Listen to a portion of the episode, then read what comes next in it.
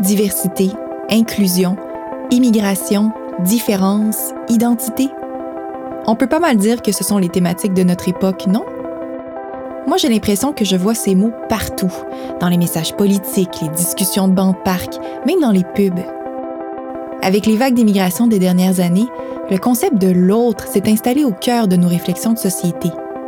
Mais en même temps, il n'y a rien de plus flou que la notion de l'autre. C'est qui l'autre? Je le vois un peu comme un concept qui se construit autant qu'il se déconstruit au fil des contacts humains. Pour y voir plus clair, j'ai décidé de m'entretenir avec deux BDistes pour qu'ils me parlent de leur vision de la rencontre de l'autre. Je m'appelle Catherine Emmanuelle Brunet.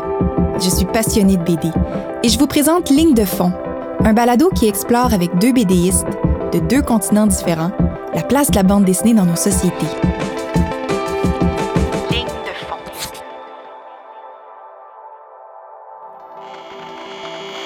Quand euh, j'avais assez peu voyagé, l'autre c'était globalement tout le monde qui venait pas de mon quartier. Et, euh, en fait, assez rapidement, j'ai commencé à voyager, que ce soit dans le cadre de mes études ou après pour le travail. Euh, là, je me retrouvais dans la position plutôt de l'étranger, puisque j'étais un Français qui habitait à l'étranger. Et je pense que ça a opéré une espèce de rapprochement avec, bah, avec les gens qui n'étaient pas inclus dans ma sphère originelle. Lui, c'est Fabien Toulmé. C'est un BDS français qui s'est d'abord illustré avec un récit très touchant sur la naissance de sa fille Julia, atteinte d'une trisomie 21. Le livre Ce n'est pas toi que j'attendais a eu un immense succès. Plus récemment, il signe le récit L'Odyssée d'Akim, une BD reportage sensible sur la vie d'un réfugié syrien en trois tomes. En grandissant au Québec, euh, immigrant de deuxième génération, une mère française de France, un père américain, j'ai grandi pendant le deuxième référendum. On ne savait pas trop où se placer. Avec la langue, je m'associais plus au combat des euh, Québécois de souche, si on peut dire, mais mon père est américain, lui était plus euh, fédéraliste. En tout cas, on a toujours grandi, mes frères et moi, entre ces deux lignes. Donc on s'est toujours senti faire partie du débat et un peu à l'extérieur de ce débat en même temps. Michel Hellman, c'est un illustrateur et BDiste bien connu des Québécois. Il traite la bande dessinée comme si c'était des études anthropologiques, entre autres avec son livre Mylène et plus récemment Nunavik, une BD qui raconte son périple dans le Grand Nord québécois. Michel, Fabien, merci beaucoup d'être là pour discuter de la rencontre de l'autre. Bonjour. Bonjour. Est-ce qu'il existe un lien entre l'anthropologie et la bande dessinée? L'anthropologie, je ne saurais pas. Je dirais peut-être la sociologie. Pour faire de la bande dessinée, déjà, il faut avoir euh, quand même dans, son caractère un sens de l'observation. Hein. C'est euh, pas juste la question de savoir reproduire ce qu'on voit, mais savoir reproduire les gestes, savoir reproduire euh, les paroles, les dialogues, faire quelque chose de réaliste. Donc l'observation fait partie, peut-être une partie essentielle du travail de BDiste. On m'a souvent dit que dans ma bande dessinée, j'avais une approche anthropologique. C'était pas vraiment nécessairement la direction que je voulais lui donner. Euh, moi, je voyais ça plus comme une, euh, un genre de carnet d'observation, une, euh, une incursion dans la réalité des autres.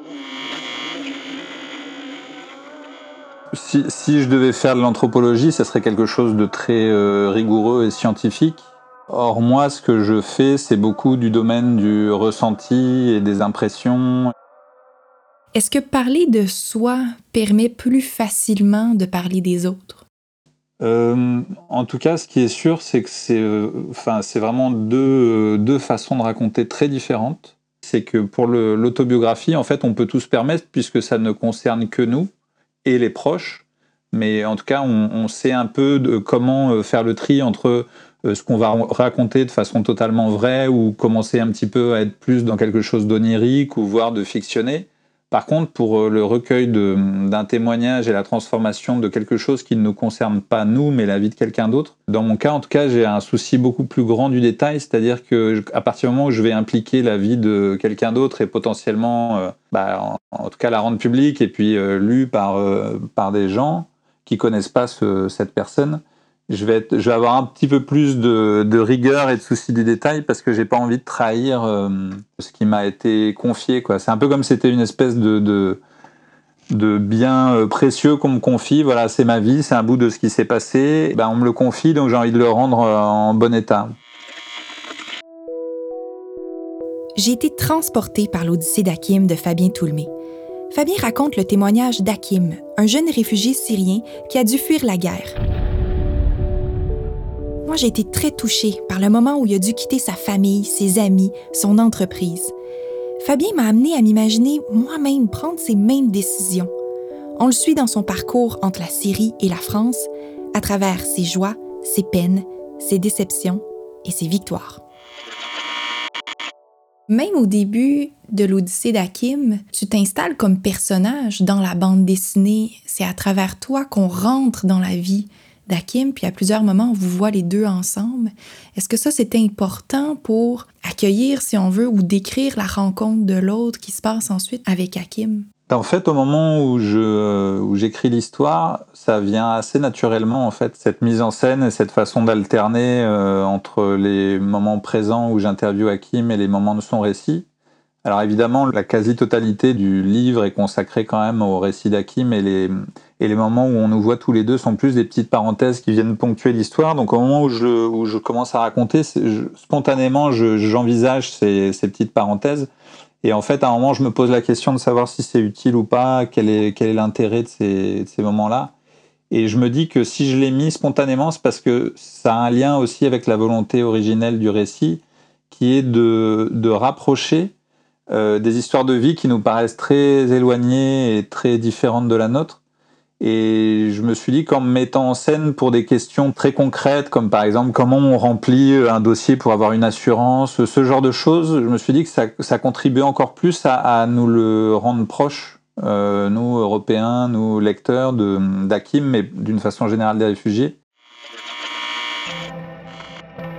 Ce que je voulais faire, moi, particulièrement avec Nunavik, c'est parler de mon point de vue parce que au départ le livre a l'air d'être une recherche euh, vers l'autre. Je, vais dans le Grand Nord, je m'intéresse aux Inuits, à leur culture, et finalement, c'est une bande dessinée qui se retourne contre moi. En fait, euh, c'est mon portrait, celui euh, du touriste qui est mis en face de ses propres préjugés. Donc c'est un effet miroir que je produis comme ça en me mettant en scène. Dans Nunavik, on suit l'auteur Michel Hellman qui, en panne d'inspiration, décide de faire un voyage dans le Grand Nord québécois. Travers sa rencontre avec le peuple inuit, on passe à travers toutes sortes d'émotions. On est autant fasciné, mais très déconcerté. On rit, on est malaisé, on est en colère, mais surtout on est troublé. Parce que Michel Hellman y arrive à nous mettre en face de notre propre malaise et de notre propre perception de l'autre. On ne veut pas non plus perpétuer les préjugés à l'intérieur de la bande dessinée. La bande dessinée va circuler par la suite est-ce qu'à un certain moment donné, tu t'es posé des questions sur les stéréotypes que peut-être que tu perpétues en dessinant certaines scènes? Eh ben, je voulais justement jouer euh, sur les clichés que je, que je m'amuse dans la bande dessinée à détruire justement. Donc j'aborde un cliché après un autre et je les détruis. C'est inévitable d'avoir des stéréotypes. Je pense que dans mon cas, il y avait deux choses qui faisaient euh, que probablement ils étaient atténués, c'est d'abord que je connais euh, la Syrie, puisque j'y avais voyagé euh, étant jeune. Euh, j'en avais une vision relativement réaliste. Et ensuite, j'étais quand même au contact d'Hakim, qui me racontait très précisément les choses, et aussi d'un interprète qui était spécialiste de, de la Syrie.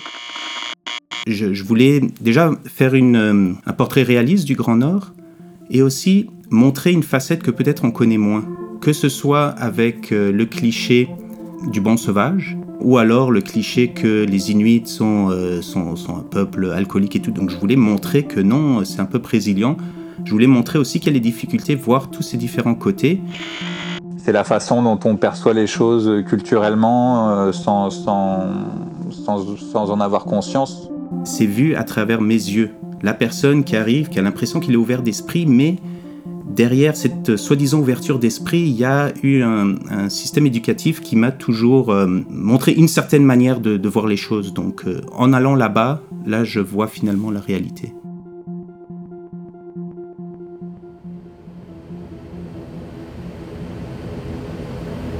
You speak English? Français? Euh. Les deux. C'est ton premier voyage dans le Nord? Ben oui. T'es-tu ici pour enseigner? Ben non. Touriste. Genre pour chasser ou pêcher? Ben non, juste pour visiter. Visiter quoi? Ben, la nature, euh, les communautés inuites. Ah, ok! Tu te cherches une blonde? Hein? Ben non, j'ai une femme puis un enfant. Ah, ok! Tu veux plus avoir à payer ta pension alimentaire? Non! C'est pas ici qu'ils vont te trouver, c'est certain. Correct, je te niaise, c'est tes affaires. Je suis pas de la police, hein. Moi, je suis entrepreneur, et euh, je connais bien le Nord. Je connais bien les gens qui viennent ici, puis euh, y a pas de touristes. Ici, on dit qu'il y a trois types de gens qui viennent dans le Nord. Les trois M. Les missionnaires, les moneymakers et les misfits. Les gens qui veulent changer le monde, les gens qui veulent faire du cash, et les gens qui cherchent à fuir quelque chose. Comme toi. Michel, je veux pas, tu le regard de l'autre sur les visages, sur les traits. Euh, Est-ce que tu t'es donné des balises, des limites pour arriver à les représenter le plus près possible, tout en ayant conscience que c'est ta vision de l'autre? Euh, c'est sûr que j'ai un graphisme simple, donc je me suis pas cassé la tête. Euh, je me représente moi-même, c'est un espèce de d'ours avec deux points pour les yeux. Les Inuits, j'allais faire les, les yeux bridés un petit peu, puis euh, les cheveux noirs. Mais c'est vrai que cette représentation de l'autre dans la bande dessinée, on a quand même une certaine responsabilité. On se dit qu'on est auteur de bande dessinée, qu'on on a peut-être une liberté, parce que la bande dessinée associée peut-être à une lecture plus facile, une lecture plus accessible. Mais c'est vrai qu'on devrait, quand on aborde des sujets comme ça, peut-être regarder, euh, aller plus loin même dans cette, euh, dans cette recherche. Ouais, ce qui est sûr, c'est que ce soit des minorités sexuelles ou des minorités religieuses, à chaque fois, je fais très attention en fait à mon au prisme avec lesquels je les regarde parce que j'ai conscience que je suis dans la situation, euh, alors je mets beaucoup de guillemets euh, dominante, c'est-à-dire euh, homme blanc, euh, européen, euh, voilà, et et on peut, enfin, on est en train un petit peu de, laisser tomber tout- toute notre euh, charge euh, patriarcale, coloniale, etc. Et je pense qu'on est, on est à un moment de basculement, donc il faut faire attention en fait. Je pense que ça demande pas mal d'empathie et de sensibilité pour euh, ne pas avoir ça avec notre œil de touriste qui vient glaner des informations exotiques. Faut, faut parler à la même hauteur, quoi. Oui, c'est un grand défi.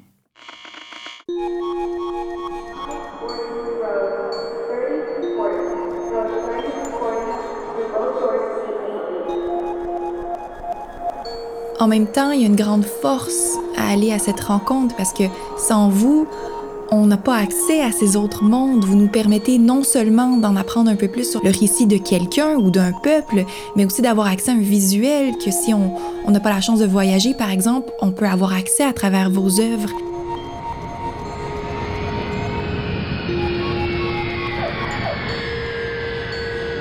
Qu'est-ce qui est intéressant dans raconter la rencontre de l'autre?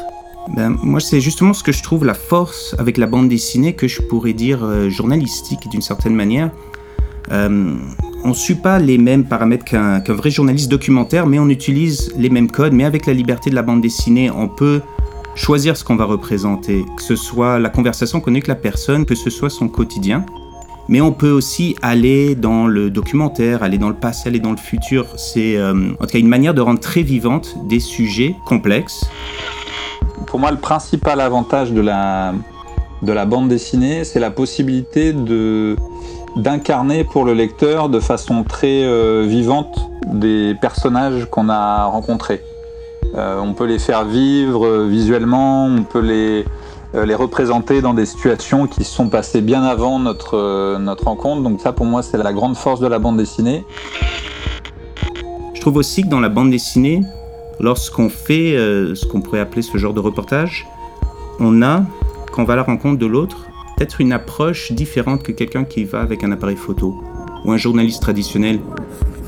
En tout cas, c'était mon cas quand je m'assois avec mon carnet de dessin, disons que j'ai l'impression que c'était plus facile de rentrer en contact.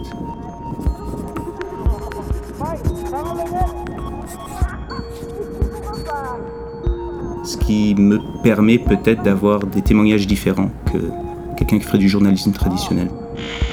Je trouve que représenter visuellement quelqu'un par le dessin, ça crée euh, une espèce de complicité soit la, personne qui s'est vue représentée va se, trouver bien faite et ça va lui faire plaisir, soit au contraire elle être un peu vexée mais plus sur le ton de la blague. Je sais que quand moi j'ai montré les premières planches de l'Odyssée d'Hakim à Hakim et à sa femme, ça les a fait rire parce que, voilà, comme disait Michel tout à l'heure, moi aussi j'ai un, un trait euh, que je vais qualifier de synthétique, c'est-à-dire que j'essaie pas d'être euh, totalement fidèle à, ce que je vois, c'est plutôt une façon très euh, simple de dessiner. Et voilà, ça les faisait rire même dans la façon dont je les avais euh, habillés.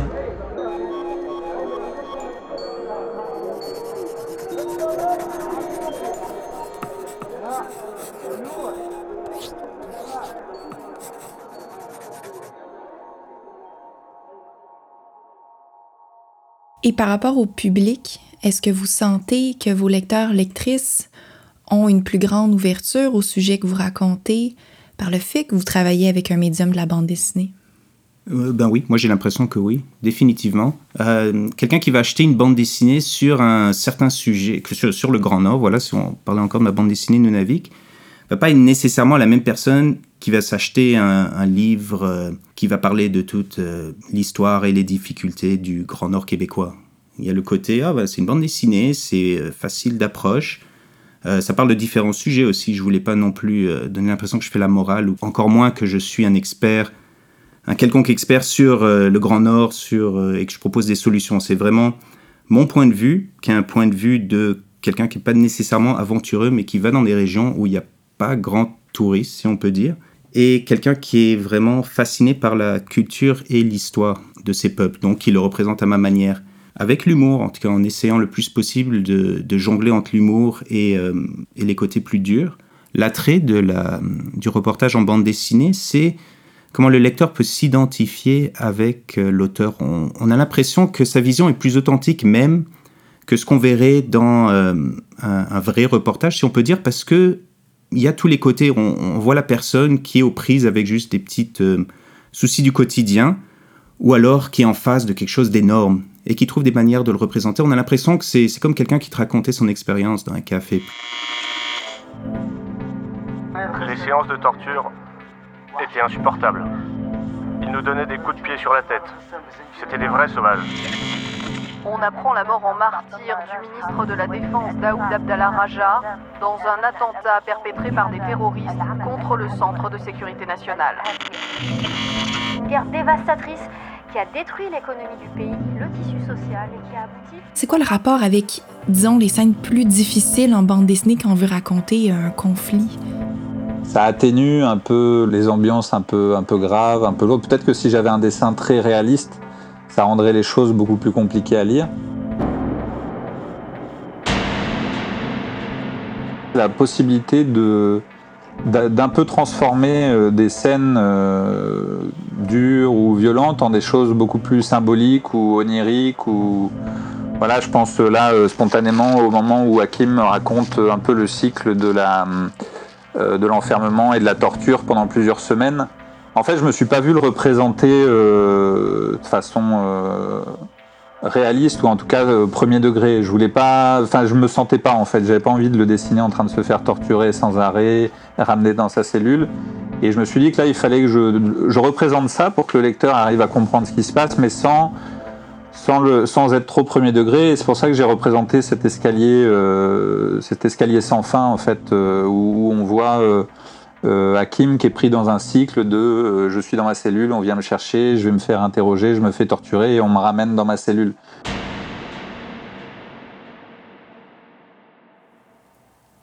Quand on représente l'autre, on n'a pas le choix de faire des choix. Je pense entre autres au récit d'Hakim, c'est le récit d'une vie. Il y a énormément de scènes, probablement d'anecdotes aussi que qu'Hakim t'a raconté, Fabien. Comment on arrive à faire les choix? Eh bien, ça, ça a été, ça a été un peu compliqué.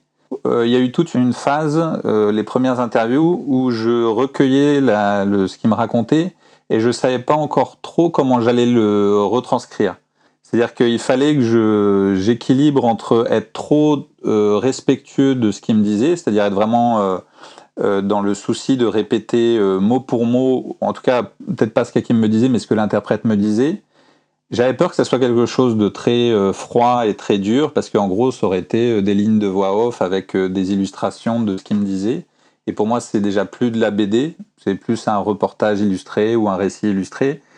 Et, à l'extrême opposé, partir dans une espèce de réappropriation totale de ce qu'il me disait et de broder par-dessus. Octobre 2016.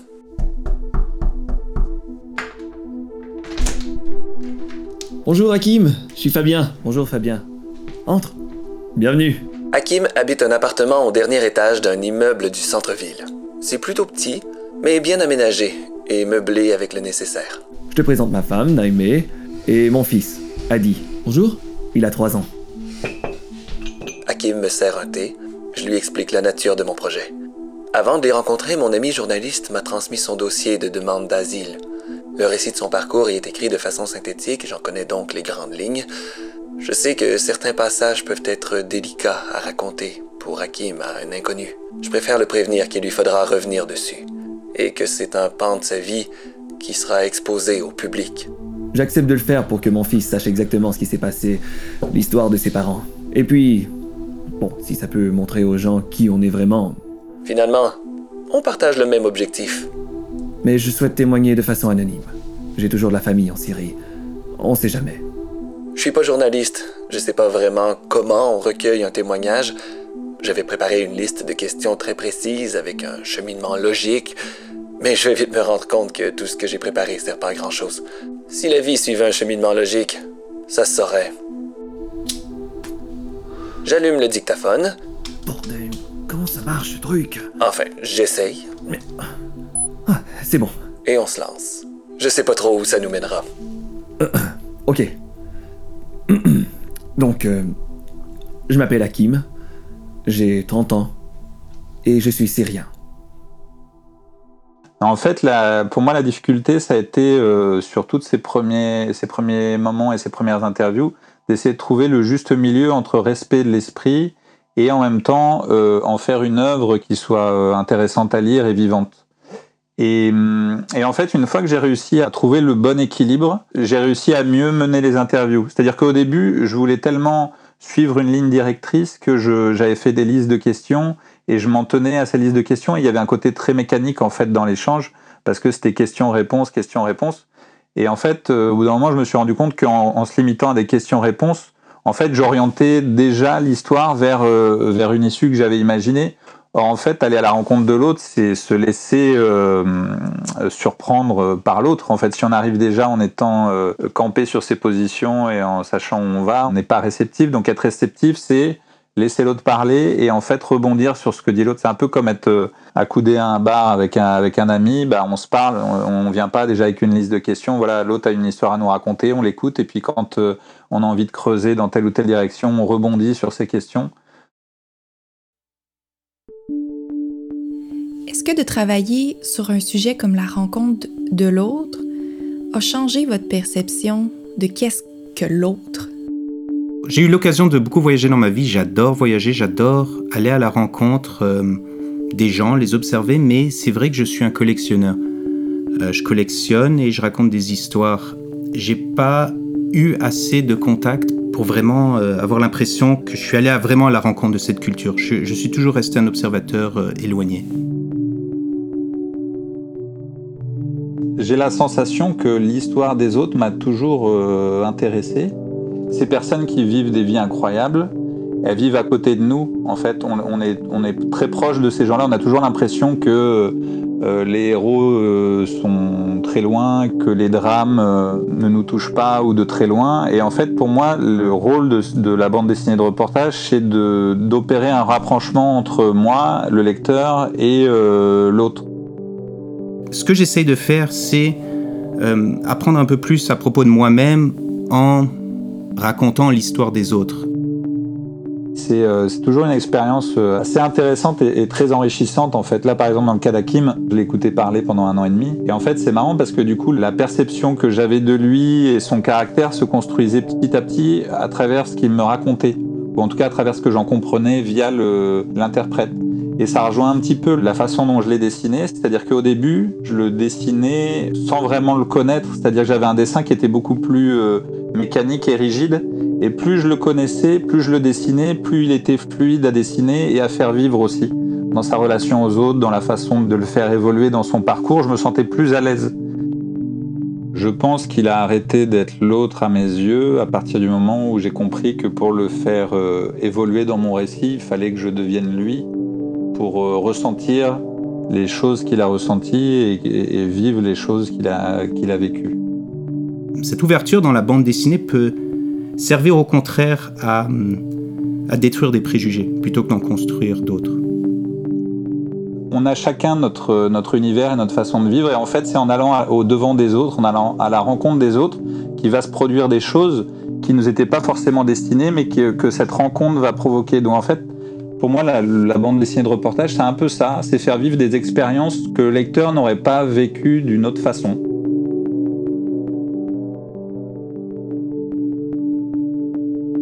Michel, Fabien, je veux vous remercier vraiment beaucoup d'avoir été là. La conversation était sur la rencontre de l'autre. Je vous ai rencontré.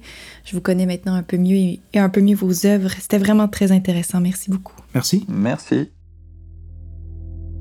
Pour poursuivre la ligne de fond autour des œuvres de Michel Hellman, je vous encourage fortement à lire sa bande dessinée Nunavik, mais aussi ses autres récits, Mylène, Le petit guide du plan Nord et Iceberg, paru chez Pau Pau et Loi de Cravant. Du côté de Fabien Toulmé, il faut absolument lire Ce n'est pas toi que j'attendais et Les trois tombes de l'Odyssée d'Hakim chez son éditeur Delcourt.